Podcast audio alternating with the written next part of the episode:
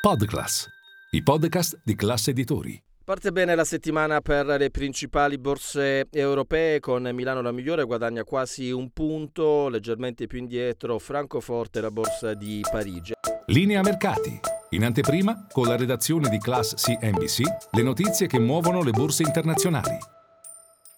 Piazza Affari Grande protagonista è il titolo Saipem che guadagna quasi il 6%, recupera Telecom Italia, qualche vendita su Ferrari Mediobanca, ma molto contenute. Lo spread a 155 punti base. Domani il mercato aspetta il dato sull'inflazione negli Stati Uniti, è uno degli spunti macroeconomici più importanti della settimana. Piazza Affari oggi protagonisti due titoli in positivo e in negativo. Toz innanzitutto che ha guadagnato quasi il 18% e si allinea al prezzo dell'OPA amichevole che è stata lanciata, un'operazione finanziaria da circa 500 milioni di euro che vede protagonista il fondo di private equity El Catterton una eh, operazione che poi porterà il delisting dell'azienda eh, marchigiana. L'altro titolo protagonista, ma questa volta in negativo, è Saras, cede circa il 4% eh, e questo